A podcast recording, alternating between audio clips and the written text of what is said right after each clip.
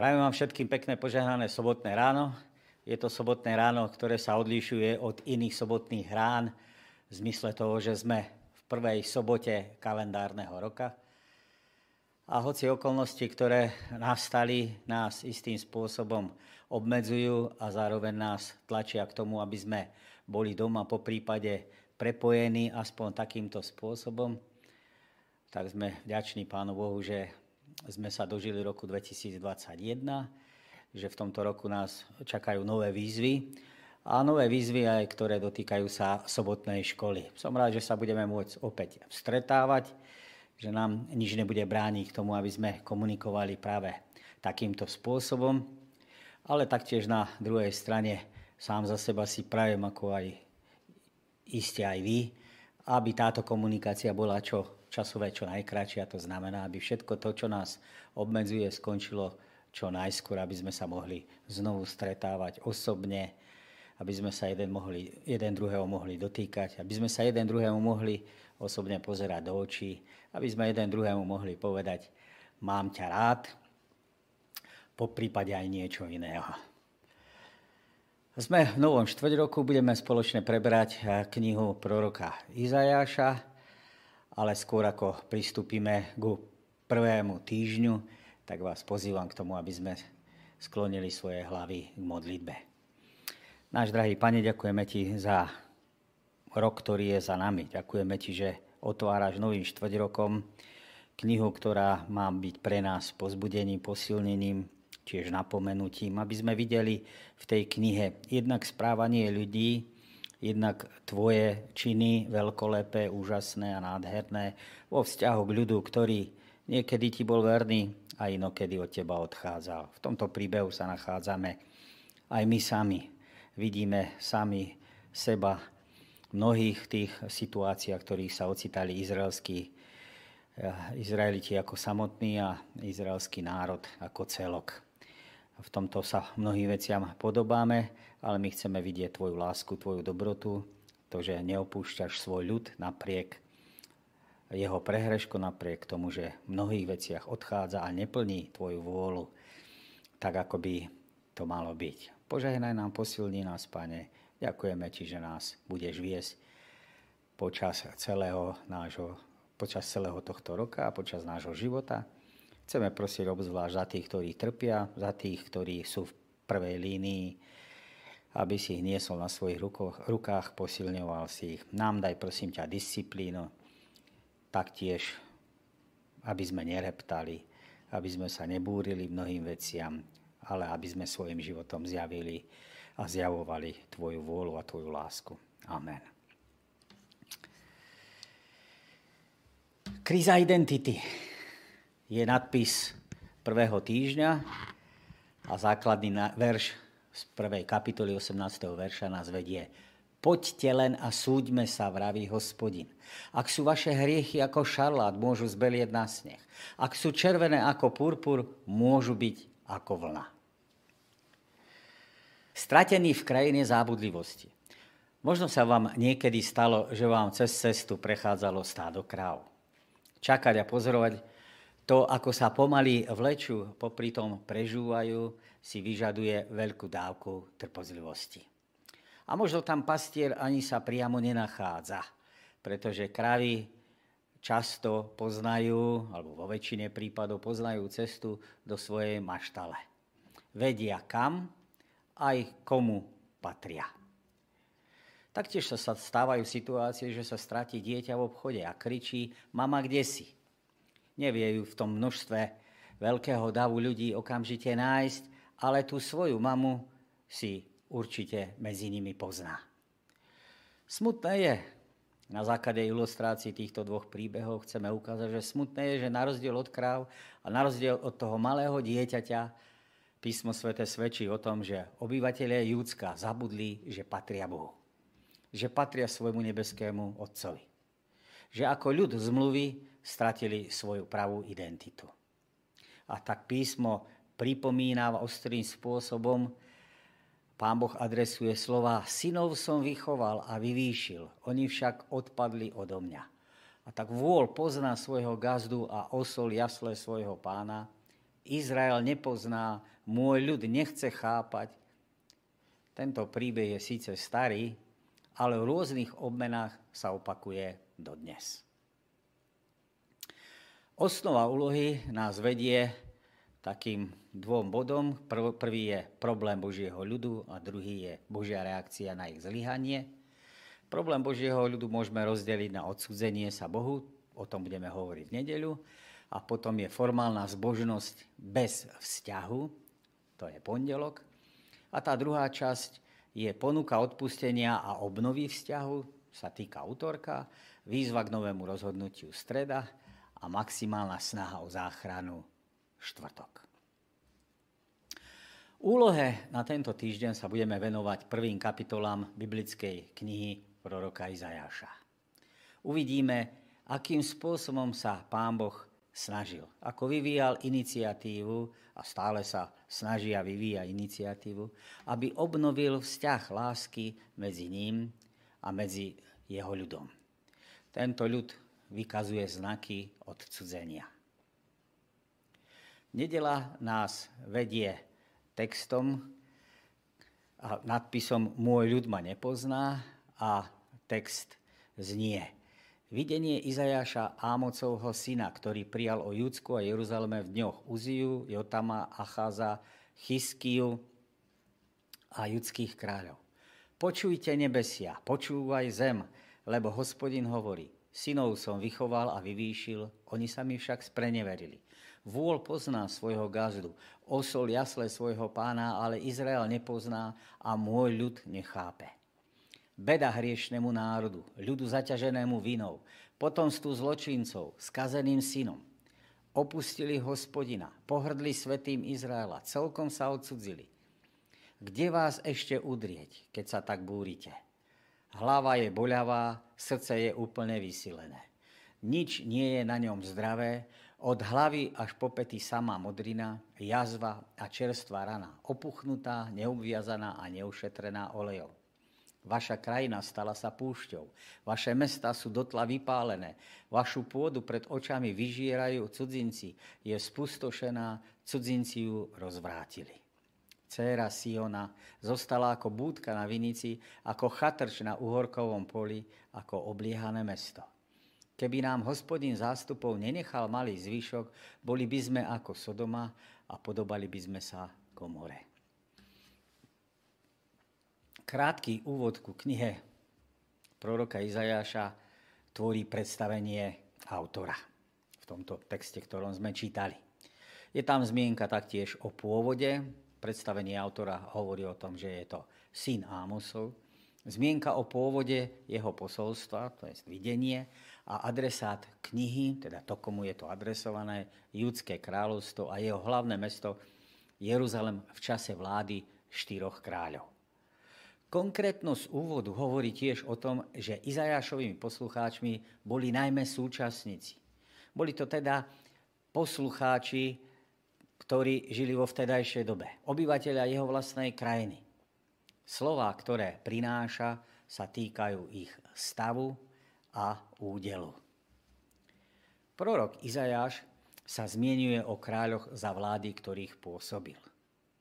Dá sa povedať, že týmto zúži okruh poslucháčov a knihu dáva do súvisu historickými a politickými udalosťami tohto obdobia. Preto je dôležité si niektoré veci pozrieť, aby človek vedel, v čom sa pohybuje.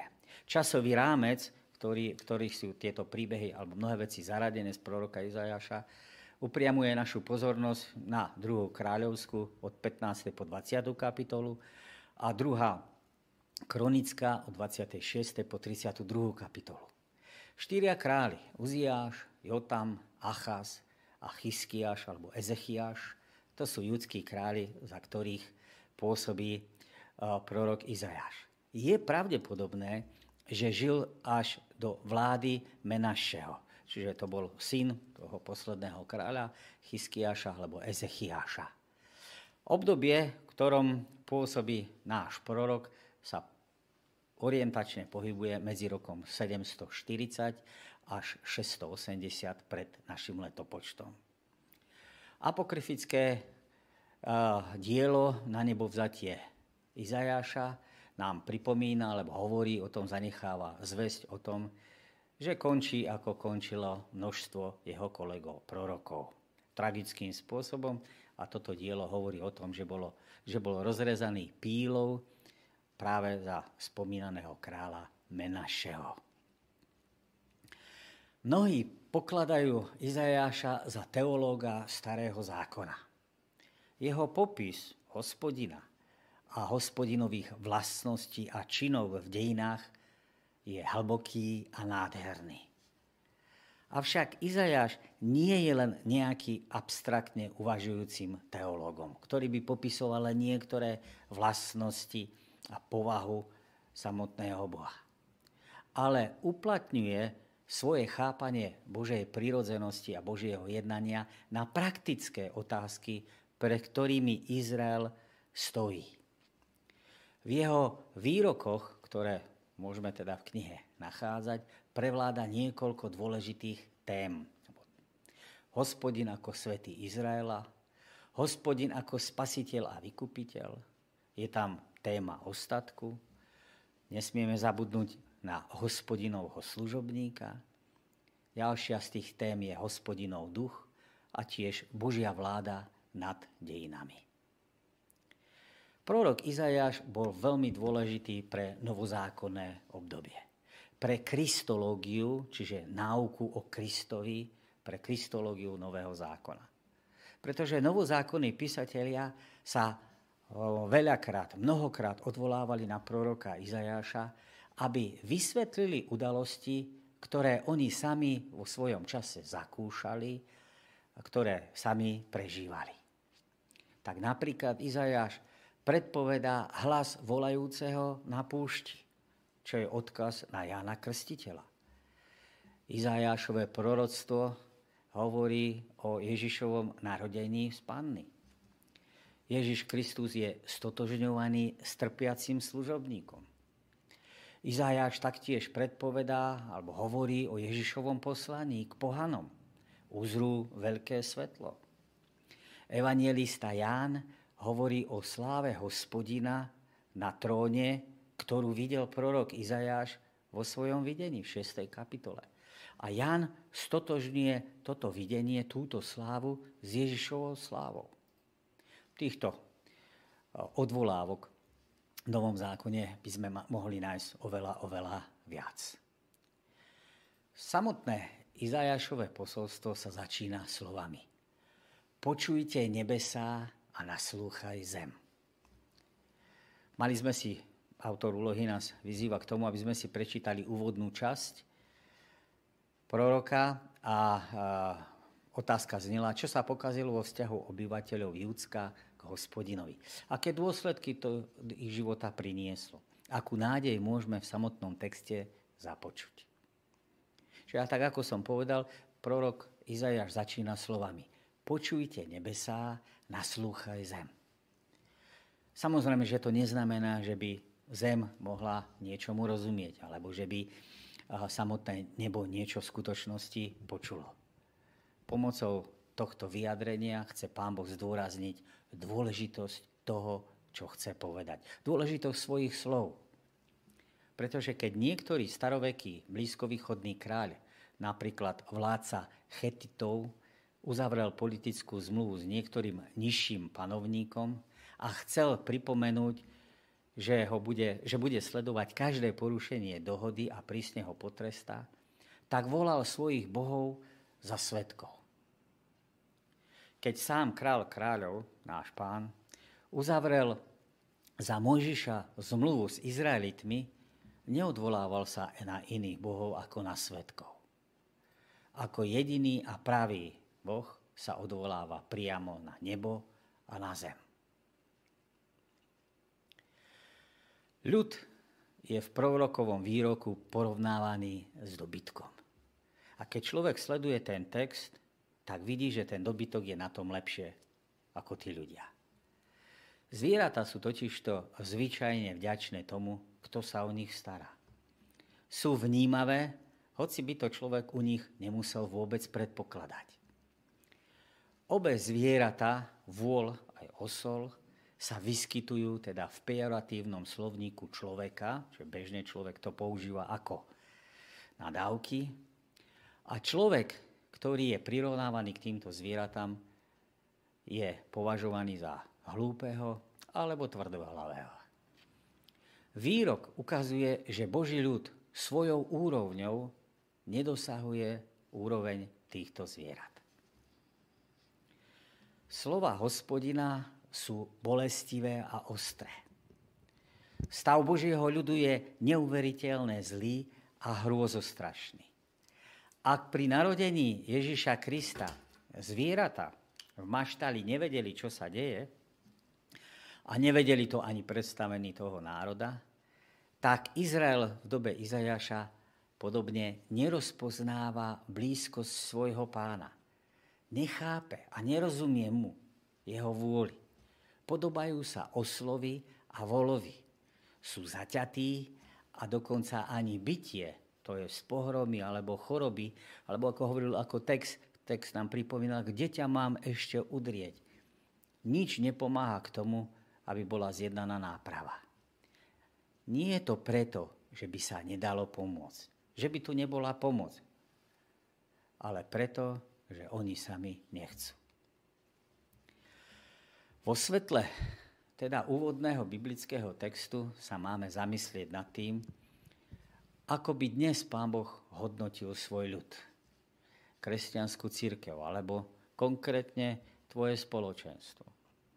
Ako by zhodnotil tvoj osobný vzťah a život k nemu samotnému. Ak bol Izrael moja poznámka. Ak bol Izrael prirovnávaný k oslu a volovi, aj my si máme dať pozor, aby sme neboli na tom podobne. Aby tie zvieratá neboli hodnotené lepšie ako my sami. Že nás tieto zvieratá obrazne, myslím, predbiehajú do Božieho kráľovstva. Inak povedané teda, že sú na tom lepšie. Poďme sa pozrieť na pondelok. Nadpis nás vedie myšlienkou len forma bez obsahu. Kniežatá Sodomy, počujte hospodinové slovo. Ľud Gomory, čuj poučenie nášho Boha.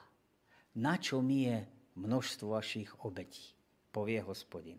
Som nasýtený spaľovanými obetami baranov, tukom vykrmeného dobytka. Nemám v obľúbe krv bíčkov, baránkov a capov. Keď prichádzate pred moju tvár, kto vás o to žiada, aby ste šliapali moje nádvoria? Neprinášajte už bezcenú obetu, odporné je mi kadidlo nov mesiac, sobota a zvolané zhromaždenia. Nemôžem vystáť zlo so slávnostnými zhromaždeniami. Vaše novmesiace a sviatky z duše nenávidím. Stali sa mi bremenom, zunovalo sa mi ich prinášanie. Aj keď vystriete dlane, odvrátim od vás svoj zrak. Aj keď sa budete veľa modliť, nebudem počúvať, lebo vaše ruky sú plné krvi. Umýte sa, očistite sa, odstránte mi spred očí vaši zlé skutky. Prestaňte robiť zlo a učte sa robiť dobro. Domáhajte sa práva, pomáhajte utláčanému, pomôžte a vymôžte právo sirote a obhajujte vdovu. Prečo pán Boh vo svojej obžalobe neverného ľudu použil obraz Sodomy a Gomory? Čo tým chcel zdôrazniť? Izraelský národ je pripodobnený k týmto mestám, ktorý história a povez je známa. Pripodobnenie je preto, lebo jeho duchovný stav sa podobá týmto mestám. Prevzal ich spôsob uvažovania uvažuje podobným spôsobom, myslí a žije, tak ako sa žilo v týchto mestách. Ak sa izraelský národ chová ako Sodoma a Gomora, potom to znamená, že stojí pred svojim zánikom a skazou, inak povedané, že jeho dni sú spočítané. Prečo v týchto veršoch hospodin tak odmietavo sa vyjadruje k tomu, že odmieta obete a bohoslužbu, keď sám túto bohoslužbu ustanovil, zorganizoval a dokonca vyžadoval od tých, ktorí sa k nemu hlásili. Tendencia hebrejského ľudu sa dá ľahko pochopiť v určitom kontexte.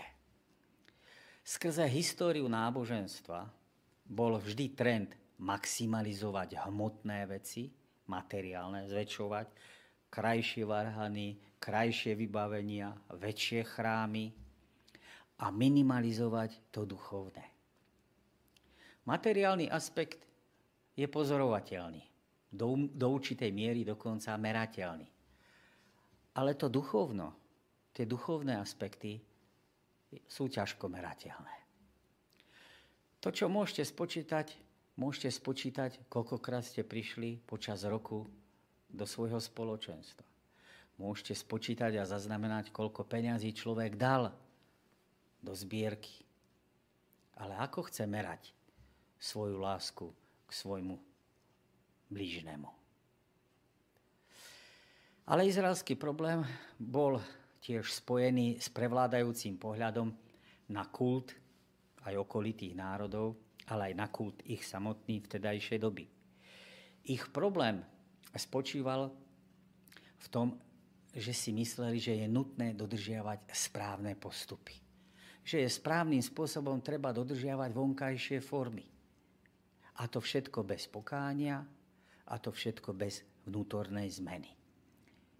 Zabudali ale na to, že ceremoniálne obrady zahrňajú slobodné a zodpovedné zmeny postojov že všetky tie vonkajšie formy, ak sa nedotýkajú srdce a mysle človeka, sú síce pekné, sú síce správne, ale míňajú sa účinku.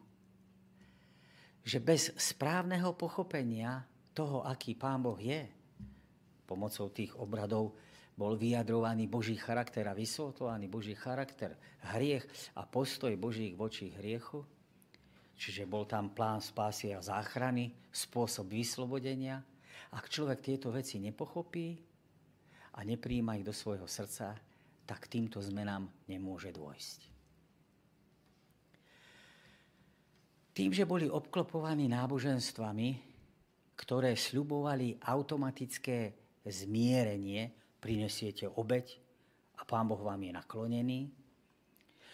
Zároveň to znamená, že sľubovali automatické zmierenie a požehnanie bez záväzku. Nemusím nič robiť vo vnútri svojho srdca. Nemusím, nie je tam záväzok oddanosti, odovzdania sa. Bez etickej zmeny. Toto všetko bolo príťažlivé.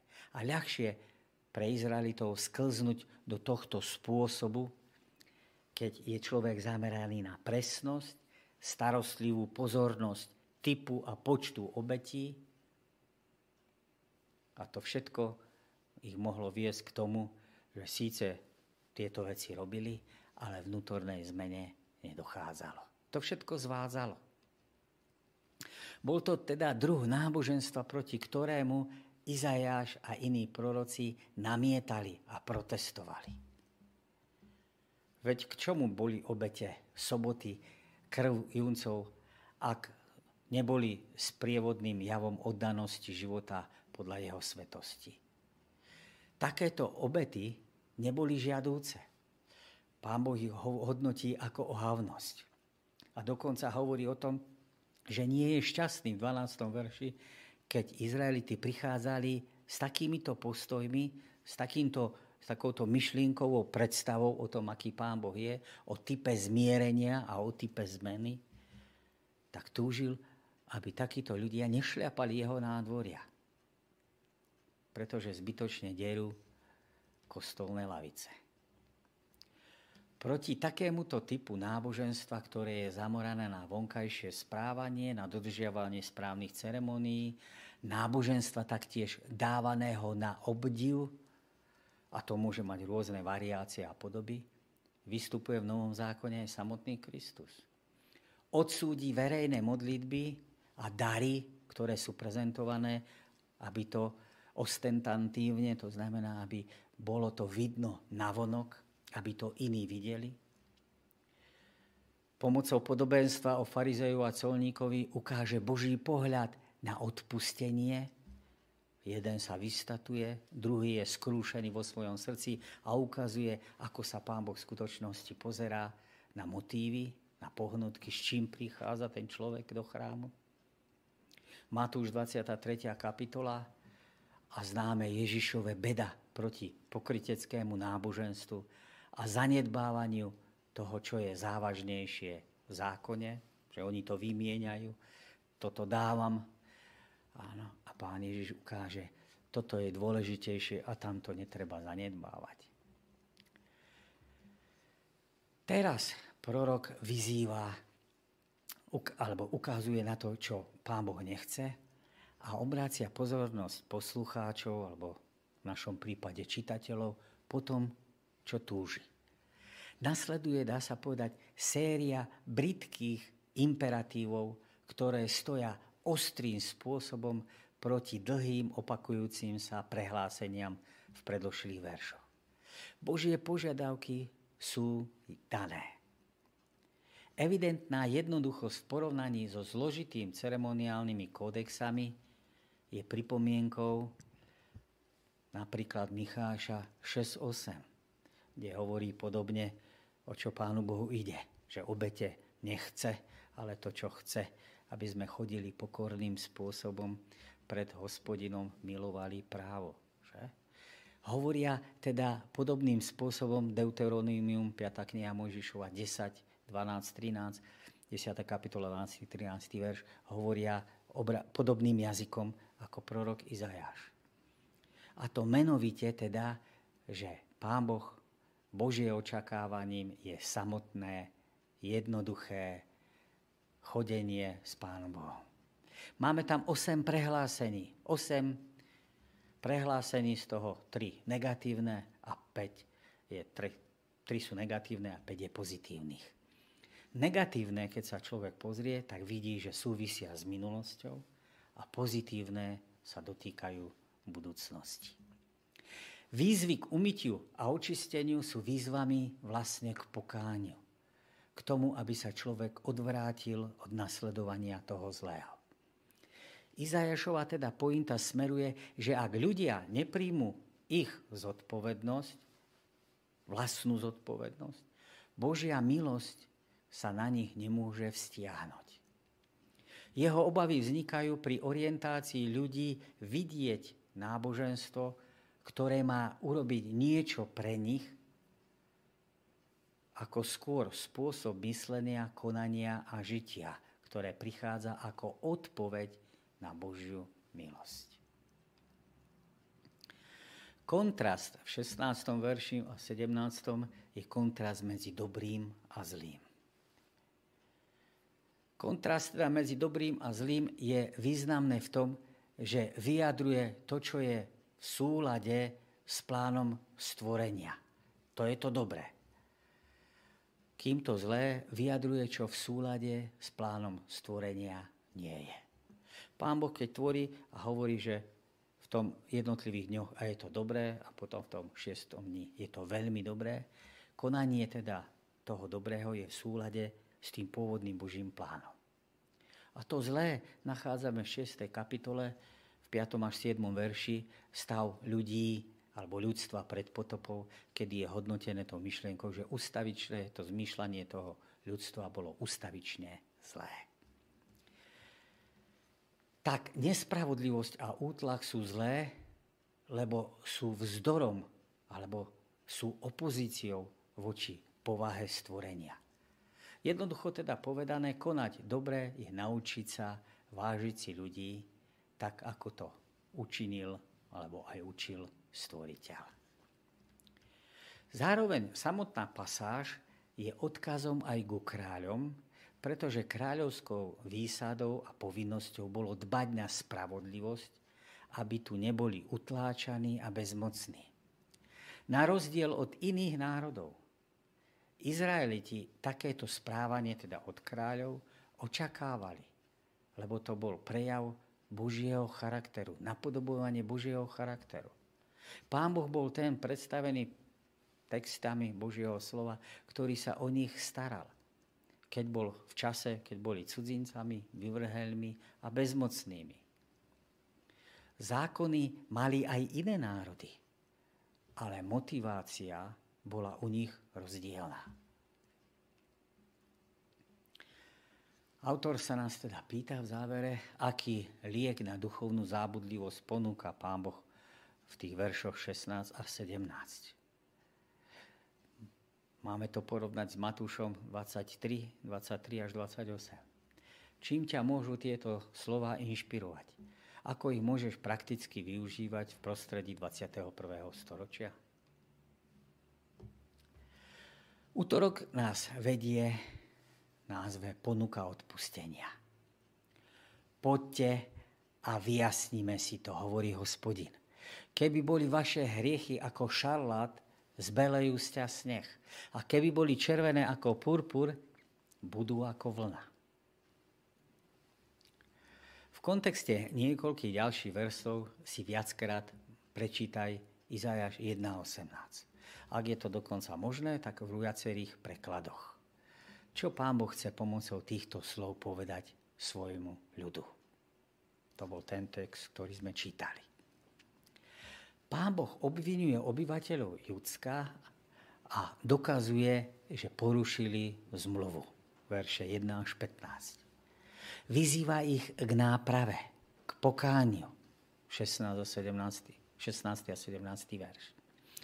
Táto výzva svedčí o nádeji. Tým, že Pán Boh ponúka k pokániu, vedie k pokániu. Je tam ponuka tých textov, ktoré sme spolu čítali, tak to svedčí o nádeji. Inak by teda nemalo zmysel naliehať na zločinca, ktorý si zaslúhuje popravu, aby zmenil svoj život. Ak by tam nebola nádej, tak by to nemalo zmysel. Ako by mohol teda väzeň, ktorý je odsudený na smrť, sa ujímať utláčaného, prisudzovať právo sirotám alebo zastávať sa vdov? Samotný výrok ano, je uvedený v kohortatíve, v imperatíve prvej osoby množného čísla. Čím je povedané, že pán, pán Boh sám seba vyzýva, alebo presnejšie povedané, sám sebe prikáže, sám seba iniciuje k aktivite. A text by sa dal preložiť ešte aj inými slovami. Pravoďme sa. Alebo preberme to spolu. Vyrovnajme sa Uvažujme nad tým spoločne. To ukazuje teda na to, že osud Izraela ešte nie je spečatený. V tých slovách je spomenutá nádej na zmenu. Je v nich teda obsiahnutá nádej samotná. V dnešných časoch vyzýva, výzva na súd u človeka vyvoláva pri dnešných predstavách úzkosť, triažku a zdesenie. O to viac, ak by sme sa mali postaviť na súd, ktorý je zbavený akejkoľvek nedokonalosti. Pohľad na našu minulosť určuje náš osud. Nie advokáta z ľudského rodu, ktorý by nám zaručil kladný výsledok. Keď sa pre takýmto božím tribunálom človek ocitne. Hlavným cieľom súdneho procesu v biblickom chápaní bolo obnoviť pokoj medzi susedmi a rodinami. Hlavný dôraz sa nekladol na to, aby sa zistilo, ktorý zákon bol porušený a či treba niekoho potrestať. Súd v prvom rade išiel a mieril na vzťahy, na zmierenie. Cieľom súdu je teda vyriešiť problém, nie niekoho potrestať. V izraelskom súdnictve neexistoval obhajca. Hebrečina na to nemá ani termín. Povinnosťou sudcu bolo stať na strane obžalovaného a dohliadať, aby jeho práva neboli pošliapané. Po vypočutí svetkov bol vynesený verdikt viny alebo neviny. Sudca prestal byť obhajcom a vyniesol rozsudok viny len v tom prípade, ak o nej existovali nezvratné dôkazy. Rozsudok sa teda nevynášal ani tak pre trest, ako skôr preto, aby sa spor uzavrel a mohli byť obnovené pôvodné vzťahy. A toto je zámer hospodinov, pre ktorý chce, aby ten Izrael na ten súdny proces prišiel. Cieľom biblického súdu nie je v prvom rade trest. Cieľom biblického súdu, to, k čomu ten Izrael je pozvaný, je, že Pán Boh to chce, chce, aby ten Izrael si to s ním dal do poriadku. Samozrejme, biblický kontext hovorí o tom, že problém je na strane človeka, nie na strane hospodina. Pán Boh ale túži po obnove a po zmierení, robí krok preto, sám sebe prikazuje, robí, vyvíja tú iniciatívu, prichádza za človekom a volá ho, aby s ním prišiel do súdneho sporu. Pretože tam si to môžu vydiskutovať. Tam to môžu spoločne vyriešiť. Tam je možná zmena, obnova vzťahov. To chce Pán Boh teda vykonať na súde pre každého, kto vyzná svoj hriech a túži po správnom vzťahu a príjme jeho ponuku záchrany. Zmena teda postavenia u Boha je možná. Hriechy môžu byť odpustené, vymazané a vzťah môže byť napravený. Preto je ponuka, že zmena tej farby toho hriechu sa zmení z červenej na bielu. Alebo inak povedané, z viny na nevinu. Pán, Boh pomocou ostrých slov nechce svoj ľud zavaranoť. Ale tie ostré slova mu majú nastaviť zrkadlo. Pomocou nich chce prebudiť stav toho človeka, zobudiť ho z toho spánku alebo z toho nesprávneho nasmerovania, z toho nesprávneho vektora. Chce ho pomocou týchto slov priviesť k sebe. A tak ponuka odpustenia z Božej strany je základom, na ktorom stojí Božia výzva k mravnej čistote jeho ľudu verš 16 a 17. Odpustenie môžeme teda povedať, otvára cestu k tomu, aby ich Božia moc mohla zmeniť. Je to teda semienko novej zmluvy, o ktorej hovoril Jeremiáš, že budú napísané tie zákony na srdcia, a ktoré je teda odpustenie, ktoré je odpustenie základom nového vzťahu s Pánom Bohom. Autor sa pýta, čo všetko bol dobrý a spravodlivý Pán Boh odpustiť. Ochotný odpustiť tebe samotnému. Čo s tebou toto veľkorysé odpustenie robí? Prebudza v tebe túžbu žiť iným spôsobom? Streda nás vedie nadpisom život alebo smrť. Ak budete ochotne poslúchať, budete jesť dobré dary zeme. Ak sa však budete zdráhať a protiviť, pohltí vás meč, lebo prehovorili hospodinové ústa. Ak sa z verného mesta, ako sa z verného mesta stala neviestka? Bolo plné práva, prebývala v ňom spravodlivosť a teraz sú v ňom vrahovia. Tvoje striebro sa znehodnotilo, tvoje víno je zriedené vodou. Tvoje knížata sú zbúrenci, spolok to zlodejov, všetci milujú úplatok, ženú sa za odmenami, sírôd sa nezastanú a žaloba vdovy k ním nepríde. Preto výrok pána, hospodina zástupov, Izraelovho mocného znie. Beda, vyvrším sa na svojich protivníkoch, vypomstím sa na svojich nepriateľoch. Obrátim proti tebe svoju ruku, lúhom vyplavím tvoju nečistotu, odstránim všetok odpad. Vrátim ti sudcov, ako boli kedysi, aj tvojich poradcov ako voľakedy. Potom ťa nazvú spravodlivým mestom, mestom vernosti. A Sion bude vykúpený súdom a jeho obrátený spravodlivosťou. Záhuba s búrencom a hriešnikom. Tí, čo opustia hospodina, zahynú. Zahambíte sa pre posvetné duby, po ktorých ste tak túžili. Budete sa píriť zo záhrady, ktoré ste si vybrali. Budete ako dub, z ktorého opadáva lístie, ako záhrada, ktorá je bez vody. Mocnár bude ako pazderie a jeho dielo ako iskra. Oboje bude horieť a nik ich nezahasí. Pri čítaní tohto biblického textu je očividné, že Pán Boh nedáva k dispozícii žiadnu slatú strednú cestu. Alebo budete v púlnočním kráľovstve, alebo budete v zemi Pána Ježiša Krista. Ľudia sa musia sami rozhodnúť, čo urobia so svojim životom. Jednoznačne si musia vybrať alebo život, alebo smrť. Buď požehnanie, alebo zlorečenie. Prečo sa môžeme rozhodnúť len pre jednu z týchto možností. My by sme najradšej prijali nejaký kompromis. Prečo teda nie je možné urobiť žiaden kompromis? Izajašová prvá kapitola viackrát opakuje v samotnom texte a používa Mojžišové slova, ktoré sú zaznamenané v 5. knihe Mojžišovej, 30. kapitole, 19. a 20.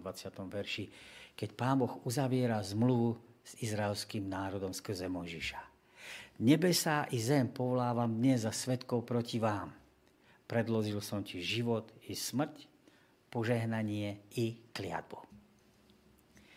Generácia pred vstupom do zasľúbenej krajiny potrebovala nanovo počuť a znova prijať Božiu zmluvu. Tie príznačné dva pojmy u Mojžiša sú zmluva a dnes. Písmo svete zjavuje, že verný a svetý Boh Izraela svoju zmluvu neruší. Znovu a znovu ju obnovuje a znovu a znovu ju porušuje jeho ľud. V určitý deň ju hospodin obnovuje a zmienka od ní má človeku pomáhať, aby na túto zmluvu pamätal. Tieto Mojžišové slova sú súhrnom všetkých varovaní, požehnaní a dobrorečení, ktoré vrcholia vznikom zmluvy v 5. Mojžišovej 27. až 30. kapitole. Samotná zmluva je zložená z niekoľkých častí rozprávanie o tom, čo Pán Boh urobil pre svoj ľud, podmienky platnosti zmluvy, odvolanie sa na svetkov, požehnanie a zlorečenie, ktoré mali upozorniť ľud na dôsledky porušenia zmluvných podmienok. Ukázalo sa, že tieto prvky sa v rovnakom poradí objavujú aj v politických dohodách iných národov, napríklad už zmienených chetitov. Domáca úloha, keď vidíte, samotné klinové písmo chetitov, tak domáca úloha znie, kto rozlúštil toto písmo. Bol to známy československý vedec, ano, ktorý, ku ktorého sa učil aj, myslím, Zamarovský, ak si dobre pamätám. A jeho iniciály sú, a to vám neprezradím, to potom by ste rýchlo vedeli. Pri uzavretí zmluvy s Izraelitmi pán Boh používa formu, ktorej rozumeli a ktorá na nich mala zanechať silný vplyv, aby si uvedomili význam toho obojstranného záväzného vzťahu, do ktorého sa rozhodli vstúpiť. Zo zmluvy vyplývalo požehnanie v prípade dodržiania alebo zlorečenie, ak by zmluvu porušili. 22. verši je Jeruzalém predstavený ako reprezentant národa. A lamentácia nad ním je nárekom nad národom samotným. Namiesto toho, aby bolo mestom náboženských ideálov, stalo sa mestom útlaku a chamtivosti. Dokonca je pomenované termínom neviestky, kedy svojho manžela Pána Boha vysiela, vymienia za iné vzťahy, za iných bohov. Použitie obrazu manželstva a prostitúcie znamená inými slovami poslušnosť alebo vernosť a lásku a neposlušnosť. Text pokračuje posunom od smilstva k pančovaniu, znehodnocovaniu. Prevláda teda ďalej nárek nad mestom. Čisté sa stáva nečistým, a vzácne sa stáva odpadom. To je to pánčovanie. Tí, ktorí sme robili kedysi v krčme, tak sa, alebo v nápojmi, kde, ktoré sa predávalo, tak pančovanie znamenalo primiešavanie do tých pôvodných nápojov, zrieďovanie, znehodnocovanie toho samotného obsahu v prospech toho, ktorý to robil. Vládnúca trieda, a toto robili tí predstavitelia, ten národný poklad tá vládnúca trieda, toto zlato sa stala, vlastne tá, národ, tá, tá e, vládnúca trieda sa stala tým, ktorá v skutočnosti pančovala tie hodnoty, ktoré jej zveril Pán Boh. Prevraciala tie hodnoty a ideály, ktoré dostala. Namiesto poriadku a poslušnosti sa samotná vládnúca trieda stáva rebelom. A tak proroci, máme možnosť vidieť ďalej v textoch, pridávajú spojenie medzi modlami a sociálnym útlakom. Pretože neochota sa zveriť do Božích starostlivých a milujúcich rúk, riadiť sa tým, čo Pán Boh hovorí, prináša so sebou sociálny útlak. Kedykoľvek ľudia začínajú veriť, že vesmír sa v zásade nezaujíma o ľudské blaho a že tí, ktorí uspejú, najlepšie vedia, ako zachytiť tie vesmírne sily pre svoje účely vlastné, potom začínajú byť utláčaní tí, ktorí sú bezmocnejší a zraniteľnejší. V 25. a 26. verši sa tón rečí zmení ruka hospodinová je proti Izraelu, čo v kontexte nemusí vždy znamenať negatívny rozmer, ale môže mať pozitívny. Počase totižto opustenia, dočasného opuštenia, opustenia je ruka hospodinová natiahnutá k tomu, aby Izrael bol očistený. Nie je to teda rozmer už rúcania, ničenia, ale je to rozmer budovania. A tak prostitútka a to, čo sa riedilo tam, ano, ten, ten, to olovo sú odstránené a vodcovia sú postavení do pozícií, ako tomu bolo kedysi. A Jeruzalem získava slávu spravodlivosti. Sion je poetické vyjadrenie pre Jeruzalem. Je obľúbeným termínom pre Izajáša, ale taktiež pre žalmy, žalospevy ale tiež aj pre Micháša. Je to obraz nádeje a vyvolenia, krásy tých, ktorí patria Pánu Bohu. Sion je vykúpený. A vykúpenie v tom biblickom texte je vyjadrené spravodlivosťou a súdom hospodinovi. A tak autor nás znova vedie k otázkam, čo ťa motivuje k správnym rozhodnutiam v živote. Sú v živote vždy a hneď viditeľné pozitívne či negatívne dosahy toho, že sa držíš, alebo či sa držíš svojho Boha? Ako sa zachovať vo chvíľach, keď očakávané požehnanie neprichádza ani vtedy, keď si Bohu verný? Má vtedy zmysel aj naďalej zostávať na Božej strane? K tomu malé napadá tí Danielovi priatelia. Nabuchodonozor, či chceš alebo nechceš, tvojim Bohom sa kláňať nebudeme a svojmu Bohu budeme slúžiť. Ak bude chcieť, nás vyslobodí a keď nie, je to jeho vôľa. Hej. Budeme stať verne na jeho strane. Štvrtok nás vedie nadpisom Smutná pieseň o vinici. Zaspievam svojmu milému pieseň môjho milého o jeho vinici. Vinicu mal môj milý na úrodnom úboči. Skypril ju, vyzbieral z nej kamenie, vysadil ju viničom, v strede postavil väžu a do skaly vytesal lis. Potom čakal, že zarodí hrozno, ale zarodila plánky. Teraz však obyvateľ Jeruzalema a muž Judska, rozsúďte medzi mnou a mojou vinicou. Čo som mal urobiť pre svoju vinicu a neurobil som? Čakal som, že zarodí hrozno. Prečo teda zarodila plánky? Teraz vám chcem oznáviť, čo urobím svojej vinici. Zvalím jej plot, aby ju spásli. Zrútim jej ohradu, aby ju pošliapali. Skoncujem s ňou. Nebude orezávaná ani okopávaná, takže vzíde trne a bodľače. Aj oblakom prikážem, aby ju nekropili dažďom. Veď vinicou hospodina zástupov je dom Izraela. Muž ja Judska sú jeho utešeným sadom čakal na právo a hľa krvi prielievanie na spravodlivosť a hľa volanie o pomoc. Prečítajte si vyššie uvedenú pieseň o vinici, to sme práve spolu čítali. Ako jej rozumiete? Čo chcel Pán Boh pomocou tohto podobenstva vyjadriť? Novozákonný čitateľ, alebo aj ználec písma svätého, tak mu naskočia určité asociácie. Dobre túto tému ten novozákonný písateľ pozná. To znamená, pre tých, ktorým je adresovaná, teraz už mierim na samotného pána Ježiša Krista, to nie je novinka.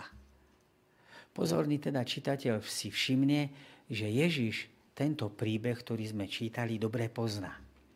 Prevezme ho a voľne ho, mierne ho upraví. Môžeme povedať, že mu pridá nové dôrazy. A zväz podobenstva ešte vykreslí jasnejším spôsobom, zdôrazní a dá mu nové osne, vyhroti ho. Vinica, to je Boží ľud, sa dostal do nesprávnych rúk. Vinári sú tí, ktorí sú predstavení, že zneužili dôveru pána Vinice. A idú oveľa ďalej. Pokúšajú sa privlastniť si niečo, čo im nepatrí. Pán na to reaguje zahubením vinárov. Reakcia majiteľa je jasná. Reaguje zahubením vinárov tak je to v tom novozákonnom prevedení. V starom zákone Uzajaša sa majiteľ plodov nedočkal, napriek tomu, že sa staral a tak vinicu zruší. To, čo majú spoločné obidve podobenstva, je úsilie, ktoré hospodár alebo majiteľ samotnej vinice robí. Ktorý robí teda všetko preto, aby vinica priniesla úrodu oboch podobenstvách je prítomné sklamanie pána Vinice nad výsledkom jeho snaženia. Nech robí, čo robí, kýžený efekt to ne, nedonáša. Dokonca donáša to opak. Opak toho, čo očakával. V obo teda prípadoch sa podobenstva končia hnevom majiteľa vinice a trestom. Je teda evidentné, že obidve podobenstva spolu súvisia. Inou spoločnou témou oboch podobenstiev je súd. Podľa Izajaša 5.7 je vinica Božím ľudom, ktorý však neprináša tú kýženú úrodu, ale len trpké plody, nespravodlivosť a volanie o pomoc. Na vine je samotná vinica, ktorá napriek vhodným podmienkam rodí len nechutné, to jest nejedlé plody. Ježiš toto vysvetlenie preberie a zároveň ho rozvádza, že príčinou neúrody teda nie je ľud samotný, ale že sú to niektorí z tohto ľudu, ktorí zneužili svoje postavenie, svoju rolu a svoj prospech. A to je v súlade s tým, čo sme si hovorili predtým. Hovorili sme, že tá elita toho národa, tá, to zlato, ten poklad národný sa obrátil. Namiesto, aby boli nositeľi tých najvyšších etických, morálnych hodnot, tak sa stali tými, ktorí propagovali chamtivosť, útlak a všetky tie negatívne veci. Zabudli teda títo predstavitelia na to, že ich postavenie má viesť v prvom rade k službe – tak ako naši ministri častokrát zabúdajú, alebo všeobecne ministri zabúdajú, že sú odvodení od slovička, slovíčka ministry z angličtiny, čo znamená slúžiť, alebo minister, služobník. Teda zabudli na to, že ich postavenie má viesť k službe a nie k vládnutiu, zneužívaniu svojho postavenia a moci. Na ceste k svojmu cieľu sa neštítia ani vraždy, vraždy dokonca sluhov, či dokonca syna majiteľa vinice. Všetko, čo im stojí v ceste a každý, kto im stojí v ceste, musí ustúpiť mocenským záujmom. Príbeh sa mnohokrát opakuje v dejinách sveta. U Izajaša text prezrádza, že hospodin vykonáva exekutívnu časť. To znamená trestá respektíve ničí svoju vlastnú prácu. Je rozhodnutý odstrániť, zlikvidovať svoj ľud a dokonca stať sa jeho nepriateľom.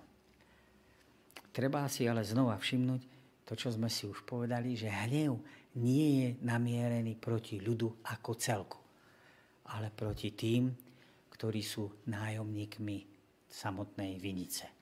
Rozsudok teda nedopadá plošne, ale rozlišuje vinníkov.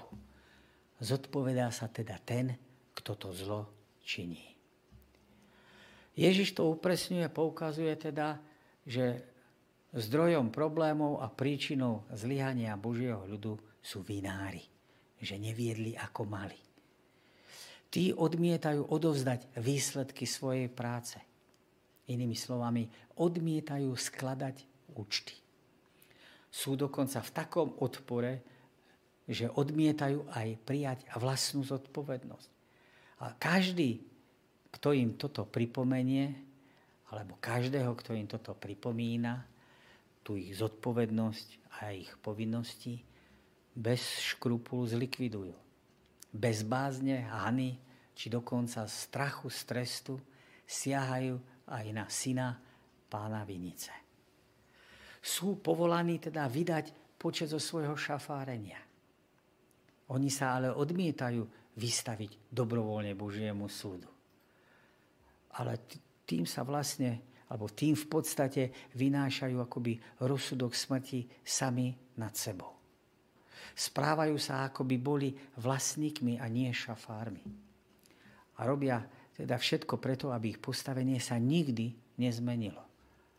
A Ježiš verejne túto neprávosť odhalí a prehlási, aký bude koniec takéhoto jednania. V štvrtom verši sa pán Boh pýta smutným spôsobom. Čo som ešte mal urobiť pre svoju vinicu a neurobil som? A tak autor nás vyzýva zamysliť sa nad týmito slovami vo svetle kríža, kde sa Boh obetoval za naše hrychy a zaplatil za naše previnenia. Čo viac som mohol pre teba, pre nás všetkých urobiť. A čo to teda so mňou a s tebou urobí?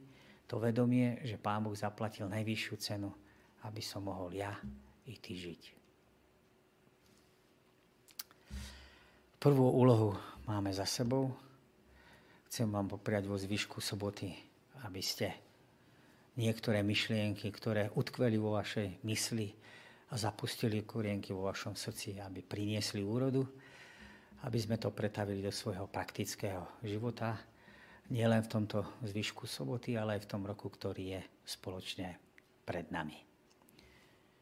Je možnosť si vybrať skázaní, paleta je širšia, takže prajem vám, aby aj pri počúvaní Božieho slova vo forme kázania niektorého z mojich kolegov ste našli slovo hospodinové pre vás samotných.